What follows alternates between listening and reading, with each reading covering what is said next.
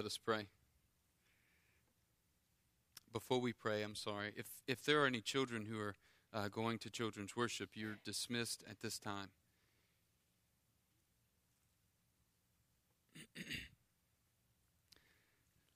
Let us pray. Holy Father, you are worthy of every thought and deed this morning. And as we come to your word, we pray that you would open our eyes to see the truth of your word and our minds to comprehend it and our hearts to love it. We ask God that for the the joy of our own souls you would nourish and nurture uh, our our bodies, nurture our souls so that we might uh, walk with you, that we might experience the joy that you give us daily because of the salvation that we have in your Son Christ. And so, Heavenly Father, as we come to this time, it is our hope and our, uh, it would be our pleasure that you would look into our lives and that you would, uh, would transform us and shape us and mold us. Teach us, Father, how to be servants that are humble. Teach us, Lord, how to live a life that is worthy of the gospel and worthy of even the model that Christ gives us in the text this morning. May you be exalted today, Lord, in and through our lives through this church. It's in Christ's name we pray. Amen. The title of the message this morning is Serving Christ, Serving God's People.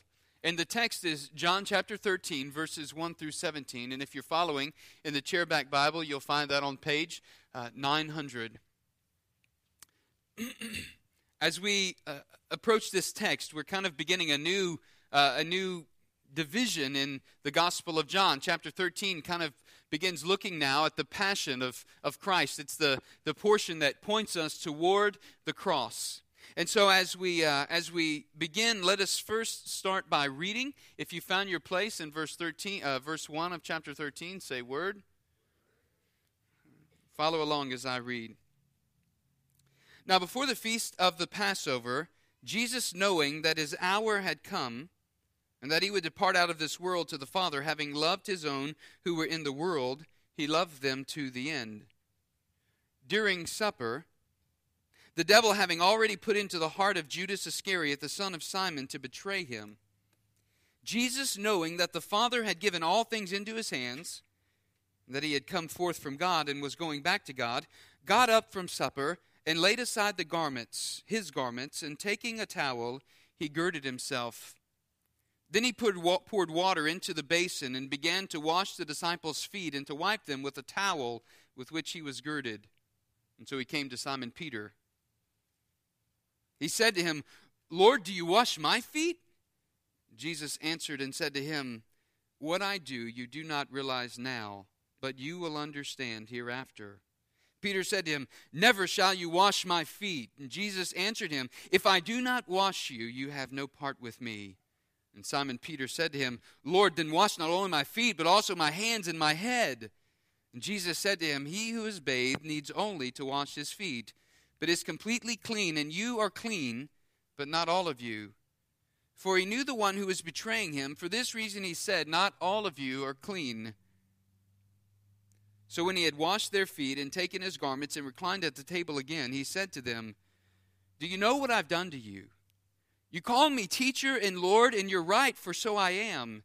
If I then, the Lord and the teacher, washed your feet, you also ought to wash one another's feet.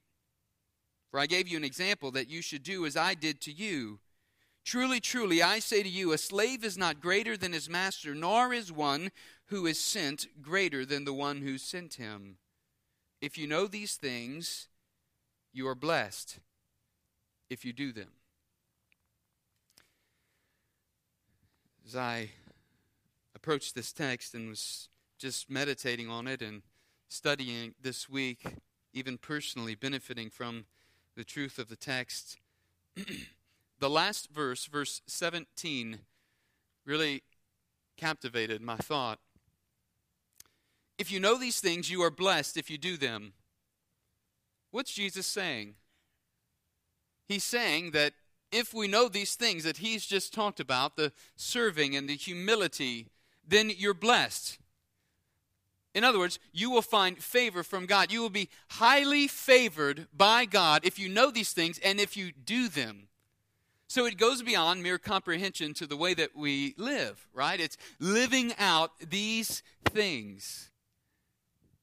I was reminded of one particular day I was going to the hospital in Alexandria to visit someone who was there sick. And as I'm walking into the hospital, uh, I made eye contact with one of the nurses that worked there, and I said, How are you doing today? And she said, Divinely blessed and highly favored. And I said, Yes, ma'am. And just walked in. The more I began to think about that, uh, here's a person walking in the Spirit. here's a person that's not afraid to say that they are highly favored by God, that they've been blessed by God, and they're not afraid to show that. I think that's really the idea that we see in this text. Those who know these things and do them, they are highly favored. They are blessed by God. And so this morning, as we look first at verses 1 through 11, I, believe that we see the means of salvation for all believers. Uh, the means of salvation for all believers in, involves the cross. And so I, I don't want to mislead us in any way. That, that's where we're heading. In this text, Jesus shows us and points us to, John is pointing us to see the cross. But verse 1 notes the setting in chapter 13. The setting is just before the feast of Passover. And that references what Jesus is about to do in washing the disciples' feet. Just, be- just before the Passover meal, he is going to wash the disciples' feet. So, just before Passover, Jesus, knowing that his hour had come, John's alerting us to the timetable that's at hand. His hour that inevitable hour that we've been looking at all throughout the Gospel of John through our study. We've seen it in chapter 2, and chapter 7, and chapter 8, and chapter 12, and other places in between when he references his time. And so that inevitable hour has come. And so the theme of Jesus' hour has been covered, and the theme of his hour points us to see his glorification on the cross. He is heading to the cross. But you know what's interesting here is that John's gospel is the only gospel account that tells us of this instance where Jesus washes the disciples' feet. I think there's a reason, and the reason is connected with looking at the big picture of the Gospel of John. First, in chapters 1 through 12, we have what was called the book of signs that we just completed. And if you'll read through, just quickly glance through or even read through the Gospel of John, chapters 1 through 12, what you'll find is a pattern. And the pattern that we find is there's always, well, Jesus, John presents a sign that Jesus does, and then he follows that sign with a discourse to teach on the point and the purpose of that sign. For example, Jesus healed the blind man. And then after the healing of the blind man, what does he say? he gives a discourse and says, I am the light of the world. Jesus multiplied bread to feed 5,000. And after the multiplying bread to feed 5,000, we have the bread of life discourse where Jesus says, I am the bread of life. And so on and so forth. So, so there's, a, uh, there's a pattern that John uses in writing in the gospel, in his gospel, in the first 12 chapters. But then we see in chapter 13, in this last half of John's gospel, he reverses this order. And in reversing the order, he gives us discourses first, and these discourses are all leading up to the final sign. And the final sign they're leading up to is Christ on the cross, that he will die and then be resurrected from the grave and ascend to the Father. Here is the final sign. And so everything that we read in, in chapters 13 through 20 here are pointing us, and, and even to the end of the gospel, are pointing us to see Jesus as the Messiah, the one whom receives the glory of the Father and glorifies the Father. And it points us to see that Christ's glorious work ultimately is fulfilled on the cross. So, Jesus, knowing his hour has come, he points his disciples to the cross through humble, lowly service. How do we know that? Well, look in verse 7. Jesus answered and said to him, Right after Peter saying, Lord, you wash my feet? Jesus answered and said to him, What I do you do not realize now, but you will understand hereafter. In reality, Jesus is teaching his disciples about the means of their salvation. That is, the cleansing that he is about to, about to issue to them is it's a cleansing not only of washing their feet but it, it points them to see that ultimately jesus is the one who will wash away their sins purifying their souls that they may have eternal life this is the hope of the gospel and so john intends for us to see a cross connection even here and that's what jesus is pointing his disciples to and as we as we see the means of salvation for all believers through the cross, I want to want us to make three observations about about Jesus, about what he's doing. And the first one is we see an act of love. There is an act of love in verses 1, 2, and 5. If you look at the last phrase in verse 1, he says, Having loved his own who were in the world, he loved them to the end. Jesus is performing a living parable that points us to see the cross as the ultimate act of lowly service. It was through the cross that Jesus loved his own to death. He loved his own even in this way that he would wash the feet of his disciples. The question that was prompted in my mind as I, as I walked through the text is how far then does the love of God reach? How far does it reach? The answer simply is that the love of God knows no boundaries. The love of Christ is so great that in the hours just before his death, when death is right there in his face, what does he do? He begins thinking about and serving others. He serves his disciples. In fact, verse 2 shows us just how great the depth of this love was that he would even wash the disciples, uh, wash the feet of Judas, the betrayer, one of his disciples, knowing, knowing all things, verse 3, knowing that in a few moments Judas, this betrayer, would be the one who would turn him over and be a traitor against him. The love of Christ is magnified in this passage. It's magnified in this passage through the lowly service of, of foot washing. It's a thing that none of the disciples wanted to do to one another.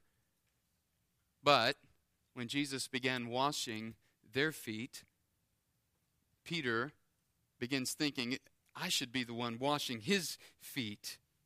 Christ's living parable then foreshadows his lowly service in death. In John chapter 15, just a couple of chapters advanced from here, Jesus will tell his disciples, Greater love has no one than this, that one lay down his life for his friends.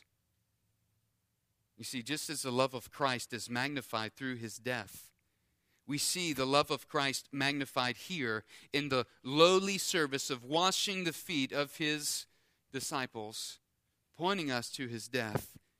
We also see in this act of love a selflessness, one who would put himself, put others rather, ahead and in front of and think of others instead of think of himself. He would teach his disciples the greatest act of love in, in serving them by taking the lowliest form of service they could imagine. But not only do we see the love of Christ magnified through his death, we, we see the humility of Christ magnified through his sovereignty. We see the humility of Christ magnified through his sovereignty. So, secondly, we see an act of humility in verses 3 and 4. And the act of humility is just that, that he would gird himself. It says, Jesus, knowing that the Father had given all things into his hands and that he had come forth from God, was going back to God. Get the picture the one who knows all things, who created all things, who sustains all things. He performs the lowliest act of service known in the Jewish culture. Washing the feet of someone wasn't even, uh, it, it, wasn't even, the, the Jewish slave wasn't even allowed to do that. It was reserved for the Gentile slaves. Jesus was so great, yet he stooped so low.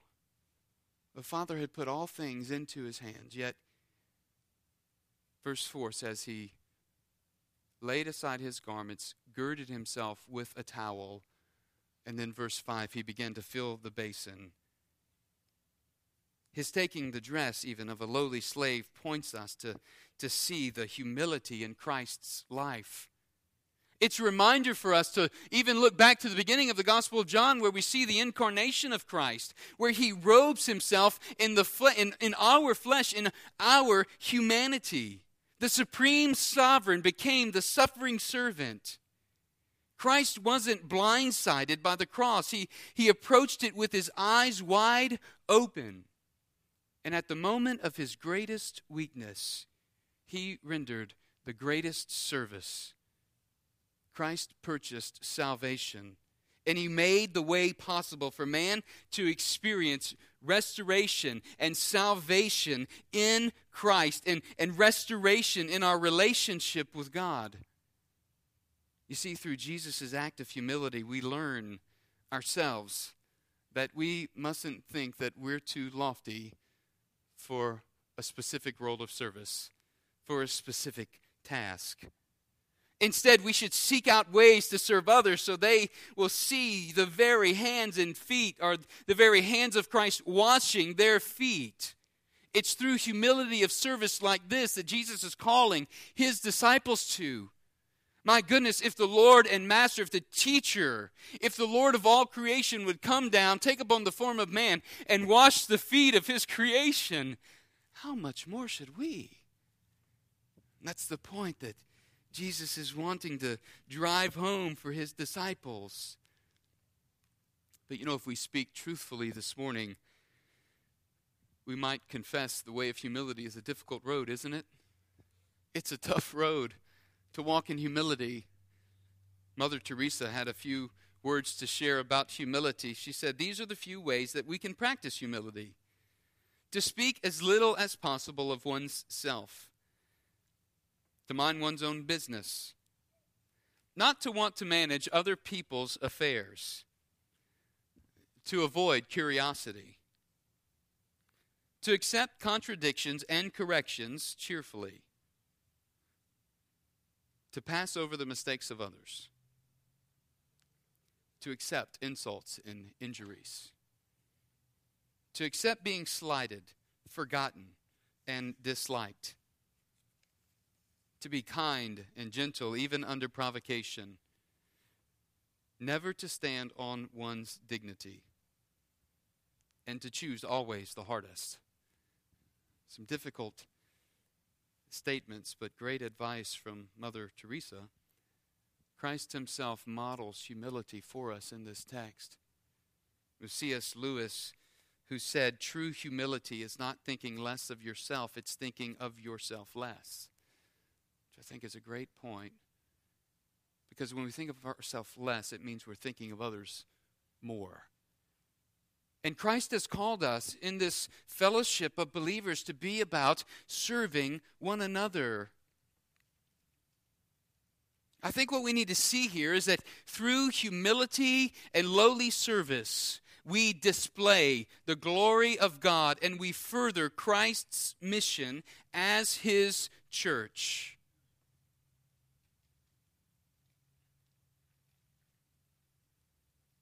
Important for us to grasp as we interact within the body of Christ. Christ showed us humility and lowly service.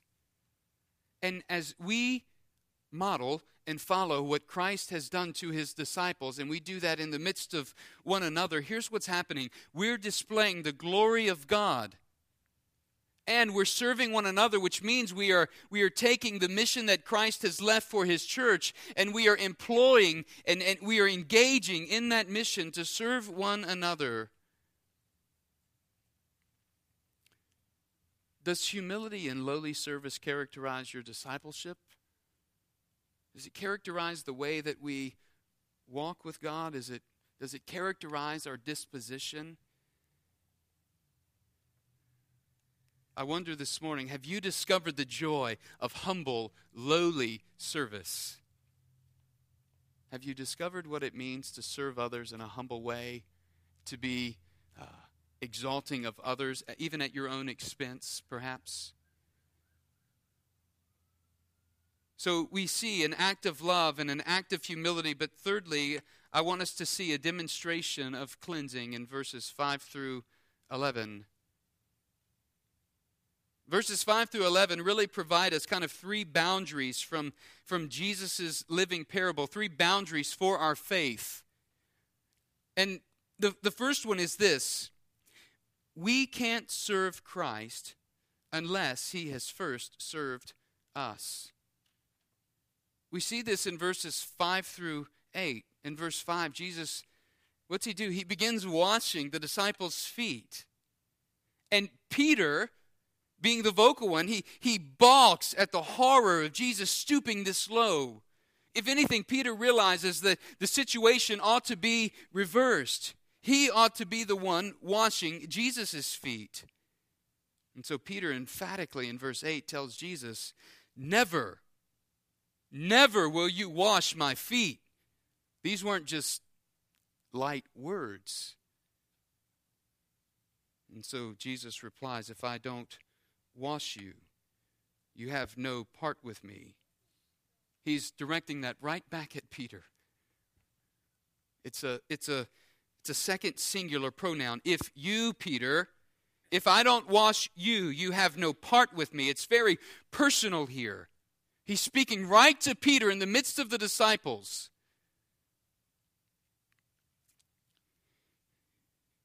This speaks to us today, to many today, many in our culture, and specifically in the culture of the American church who who think their salvation is dependent upon the good things they have done, maybe even identified with a group of people. But, but we, we must understand this that first, before we could ever serve Christ, we must first be served by Him. That means we must first have our sins cleansed and our soul cleansed by the saving work of Christ on the cross.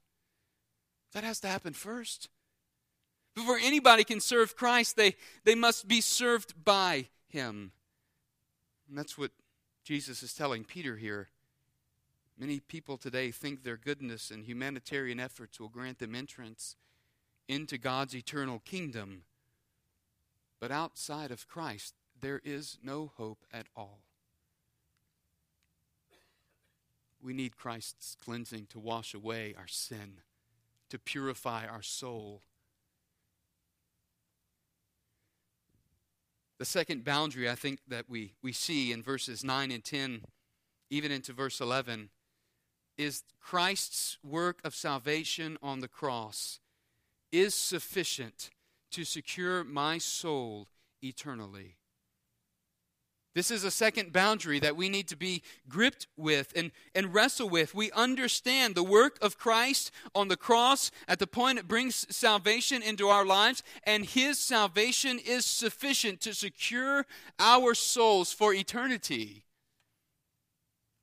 Peter replies in verse 9 with enthusiasm as he does he's either hot or cold right he's on one extreme or the other and he goes from from the extreme of saying never shall you wash my feet to Okay, Lord, not just my feet, but my, my hands and my head, everything. Wash, wash all of me.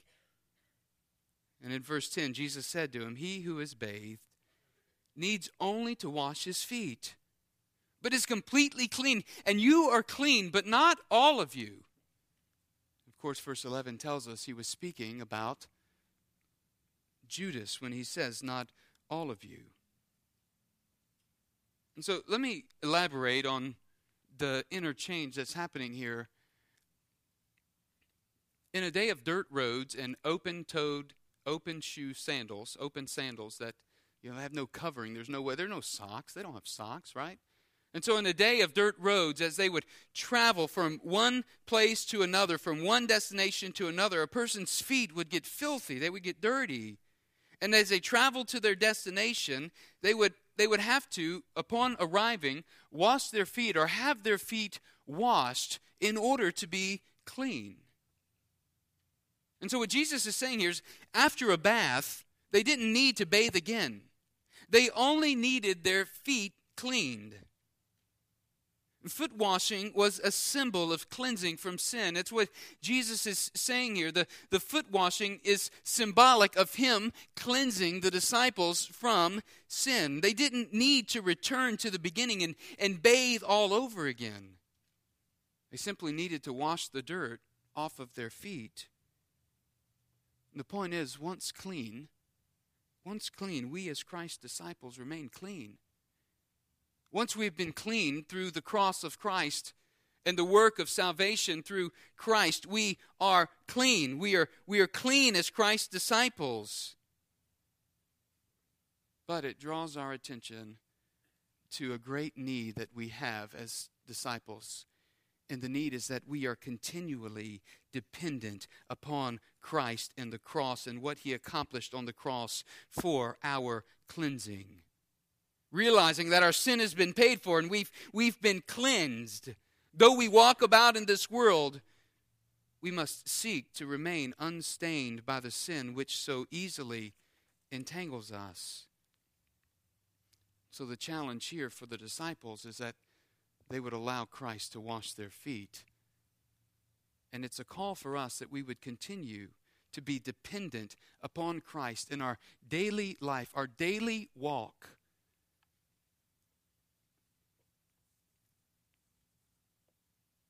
The third boundary for faith that I think is seen in this text, and this one may be a little bit more implicit, is this confidence in the sufficiency of the cross must not lead to complacency.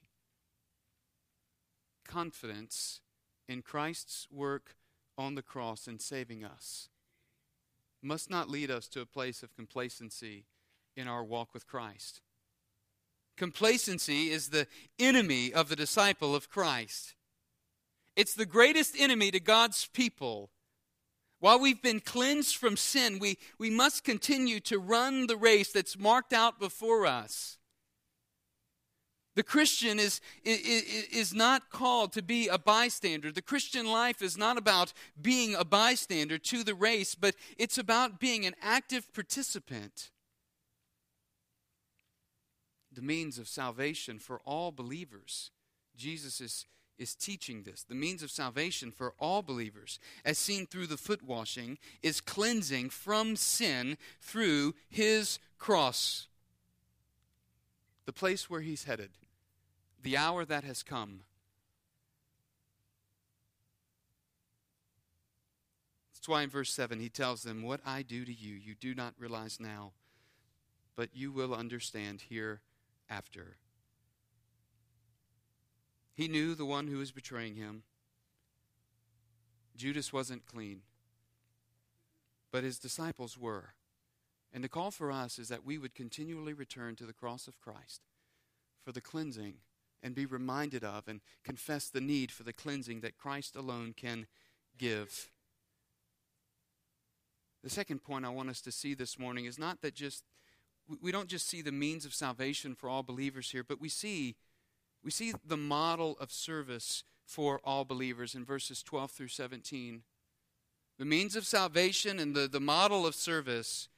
Jesus commands his disciples to follow his model of service. In fact, he asked the disciples in verse 12, Do you know what I've done to you? It's a question that that they're sitting there probably in bewilderment, wondering, What has he done to us? It's as if he's saying, I've taken on the role of the despised servant for your good, and I'll take on the role of the suffering servant for your good and for the good of others. In verses 13 through 15, he tells them, You call me teacher and Lord and you're right, for so I am. If I then, the Lord and the teacher, washed your feet, you also ought to wash one another's feet. For I gave you an example that you should do as I did to you. Jesus gave them both an example and a pattern to live by. He did the unthinkable in serving his disciples. Can we do any less for one another? This model of, of service that Jesus offers for our gives to, to the disciples becomes the model of service for all believers. It's distinctly different from the world's way. The world thinks happiness is the result of others serving us.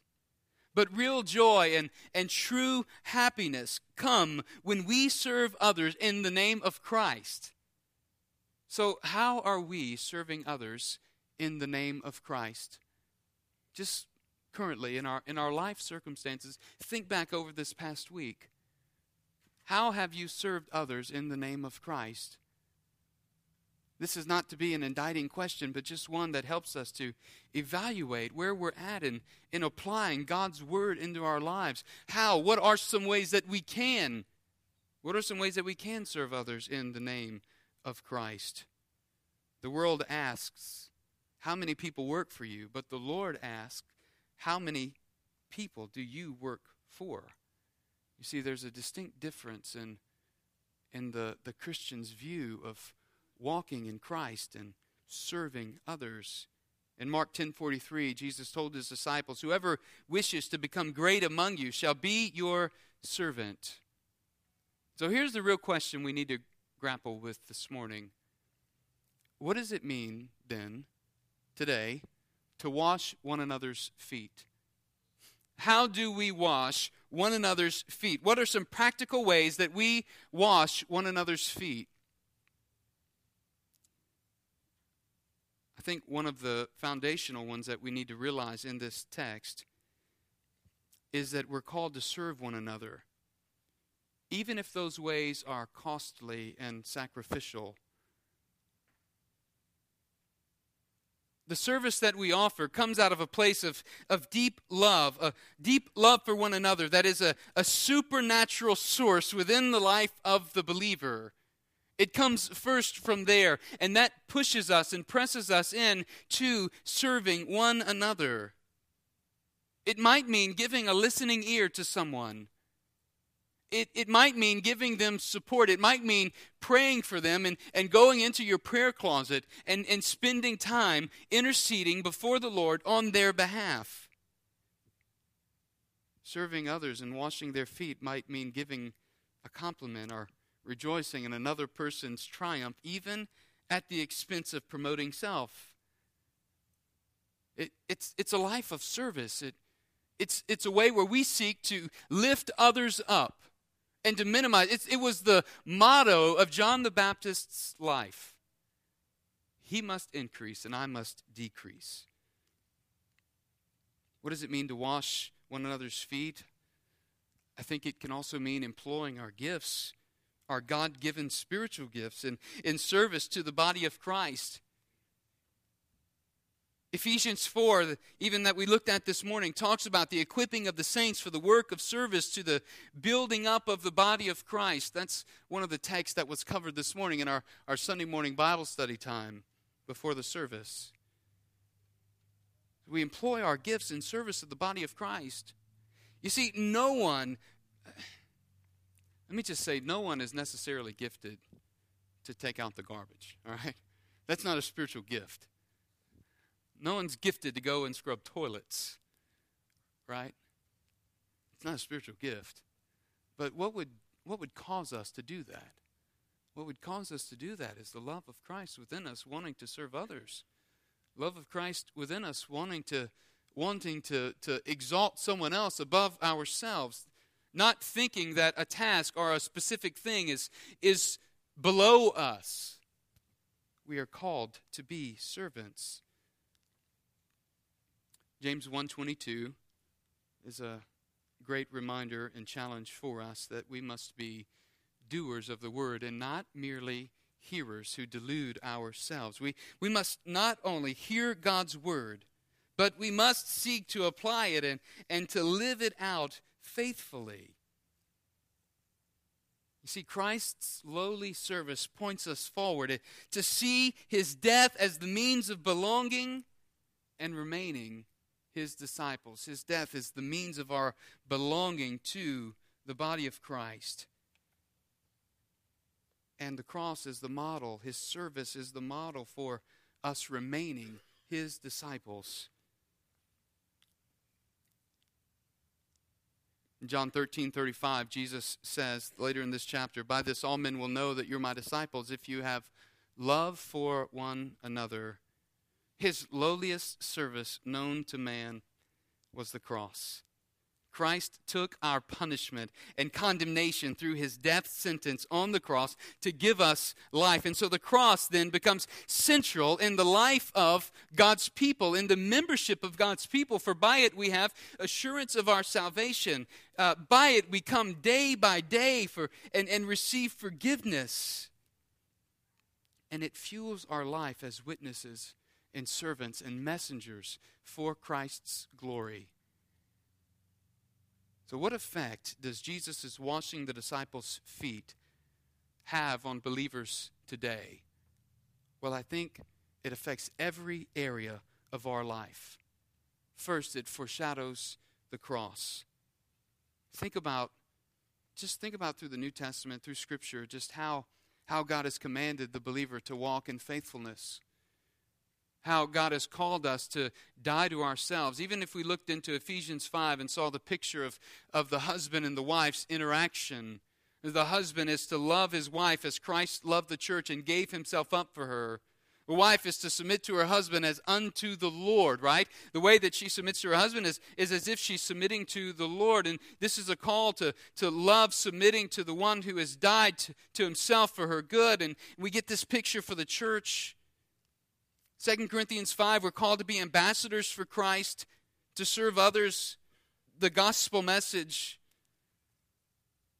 Acts 6, deacons serving tables. Ephesians 6, children obeying parents in the Lord, for this is right.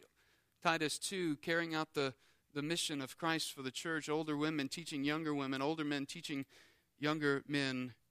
You see, Jesus' death affects every, every area of our lives. And as we lay down our lives, we lay down our lives in service to the King. And if no act of service was too low for the great King, Christ, our Savior, how could any act of service be too low for you and I? It can't be.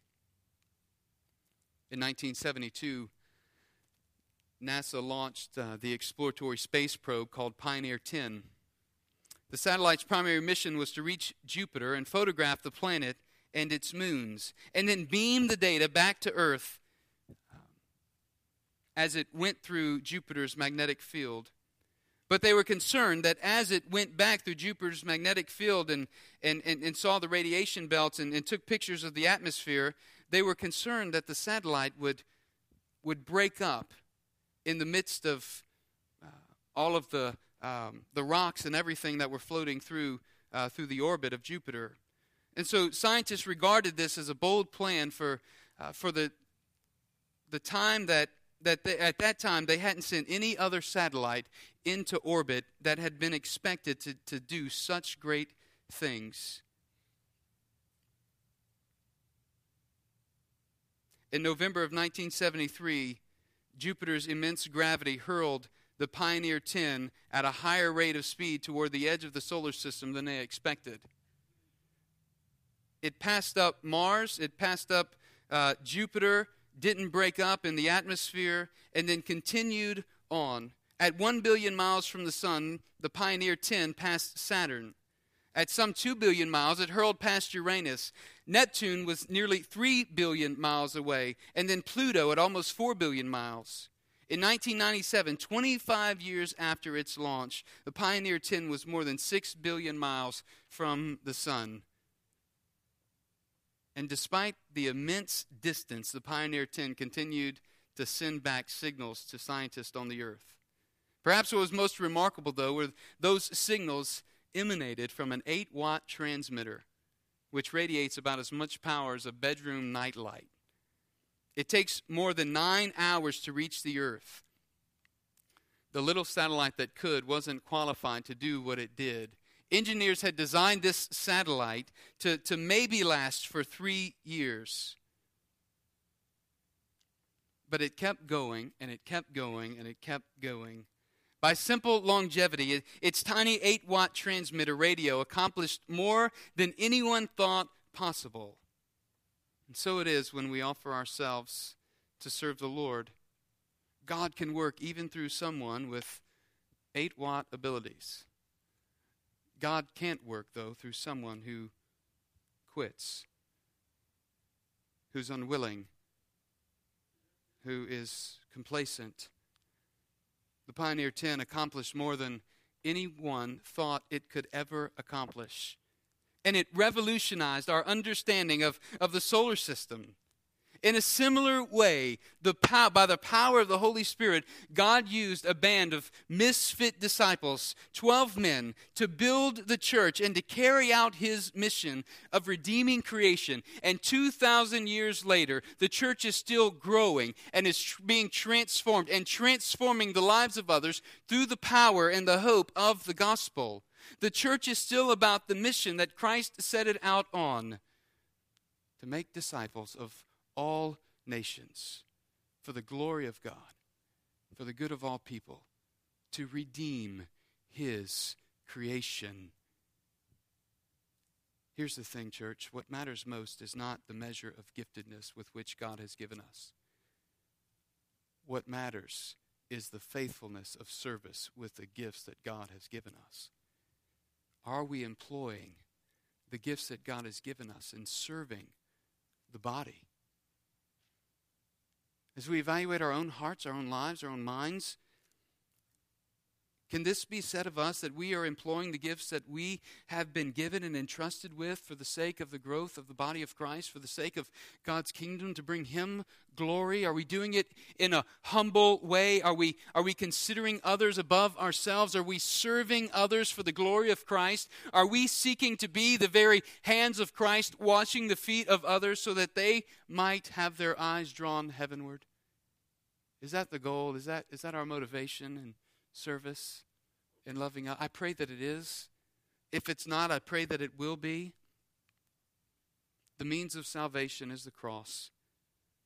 The model for disciples of Christ is service. And the heart of the text this morning is this that Christ's lowly service compels us to love and to serve others and points us to the cross, where our sins are washed away, where we have hope of eternal life, and we have eternal security because of what He has done.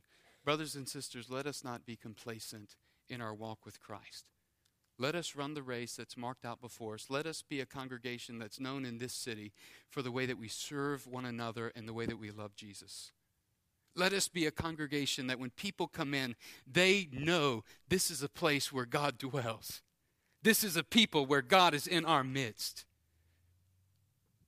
They'll know that you're my disciples by the way that you love one another. I want to commend us. Crosspoint, we're a loving congregation. But I want to challenge us not to become complacent, but to continue to strive to think about ways that we can serve others, one another, and love one another. I want to pray and then invite you to spend some time reflecting upon your own service and love for the body of Christ. Let us pray. Father, as we have looked into your word this morning, it is our great desire that this would be the picture of, of what, what happens in our own hearts and lives. Lord, we pray for our walk with you that as we walk with you, that we learn about humility. And Lord, we pray that you would teach us the joy of humble, lowly service. Teach us how to find real joy and happiness, Father. Make us mindful of our need to, like John the Baptist, let you increase so that we will decrease, or let us decrease so that you will increase. And so, Lord, as we consider your word this morning, we praise you. We want to submit and surrender ourselves to you for your glory, to service to your body. So lead us, Father, teach us, God, how we are to serve one another. It's in Christ's name we pray. Amen. Would you stand this morning?